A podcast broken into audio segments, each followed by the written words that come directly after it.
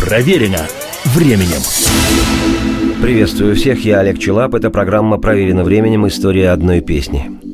Каких только исторических наслоений не случается при создании всемирно известных рок-хитов. В 1934 году на экраны отечественных кинотеатров вышел советский комедийный исторический фильм «Поручик Киже», снятый режиссером Александром Файнцимером то была экранизация рассказа русского советского писателя и драматурга Юрия Тынянова «Подпоручик Киже». Тыняновский рассказ основан на известном анекдоте о том, как из-за ошибки писаря, который в приказе российского императора Павла I вместо слов «поручики» же написал слова «поручик Киже», после чего возникла несуществующая личность «поручик Киже».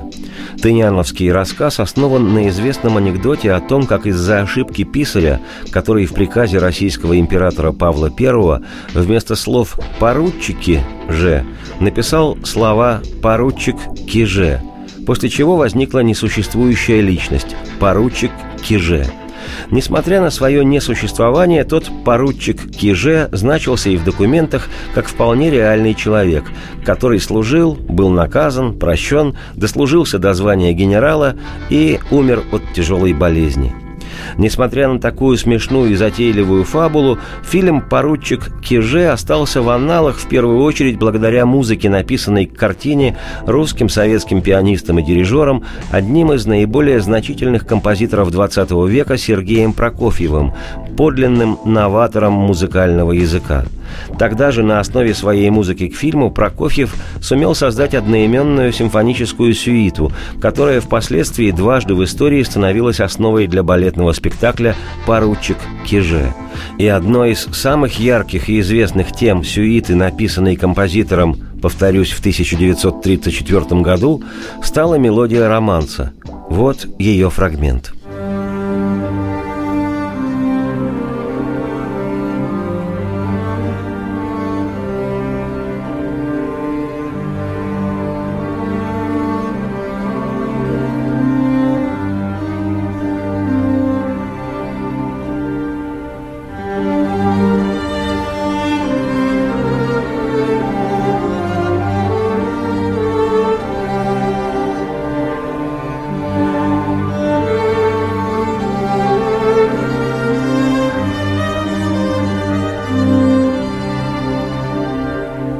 51 год спустя, в 1985-м, в разгар холодной войны между двумя сверхдержавами Советским Союзом и Соединенными Штатами Америки, британский рок-музыкант, певец и композитор, актер и автор песен Гордон Мэтью Томас Самнер, более известный под своим сценическим именем Стинг, выпустил свой первый сольный альбом. К тому времени Стинг уже был, безусловно, всемирно известен. Он являлся вокалистом и бас-гитаристом британско-американской группы «Полис», одной из первых групп новой волны, достигшей успеха у широкой аудитории и игравшей смесь рока с элементами джаза, панка и регги. Полис образовались в Лондоне в 1977 а в 1983 году их альбом «Synchronicity» синхронность или синхроничность, стал номером один в хит-парадах Британии и США и в одних только штатах был продан, как в шутку говорится, в количестве не поддающемся качеству, более 8 миллионов экземпляров. И вот на пике популярности без официального объявления о распуске группа фактически прекратила свое существование. 33-летний мистер Стинг отправился в самостоятельное артистическое плавание. Его дебютный сольный альбом «The Dream of the Blue Turtles «Сон о синих черепахах», изданный 1 июня 1985 хоть и был менее успешен, нежели любой из альбомов «Полис», достиг все же третьей строчки в британском хит-параде и второй в американском. И одной из жемчужин альбома оказалась мощная, ставшая популярной в мире композиция Стинга «Russians» – «Русские», повествование в которой идет о холодной войне и страхе перед ядерной атакой. К середине 1980-х эти страхи достигли своего пика. Я надеюсь, русские тоже любят своих детей. Эта фраза песни Стинга зазвучало заклинанием и надеждой на то, что русские не начнут атомную войну, о чем без конца твердила западная пропаганда, соревнуясь с аналогичными заявлениями пропаганды советской.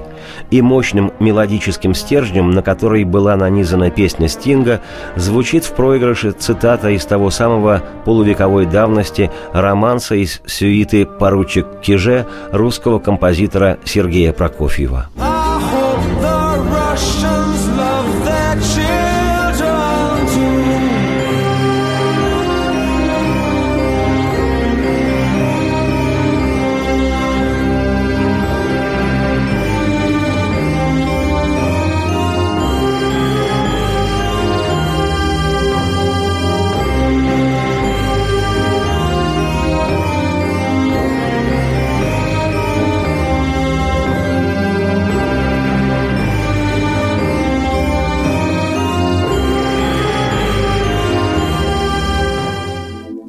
Независимо от идеологии, у нас одна и та же биология, пел 34-летний британский музыкант. И что могло бы спасти и тебя, и меня, так это то, что русские тоже любят своих детей. Сам Стинг неоднократно рассказывал в различных интервью об истории создания этой, ставшей мировым хитом песни, о причинах ее возникновения. Обо всем этом непременно поведаю, но только уже в другой раз. Сейчас же я, Олег Челап, автор и ведущий программы «Проверено временем. История одной песни», признаюсь, что я очень надеюсь, что американцы, как, впрочем, и все остальные наши, как это теперь называется, партнеры, тоже любят своих детей. Иначе, как сказал классик, потравим друг друга окончательно. Так что лучше-ка пожелаю всем чохам радости вслух и солнца в окна и процветайте.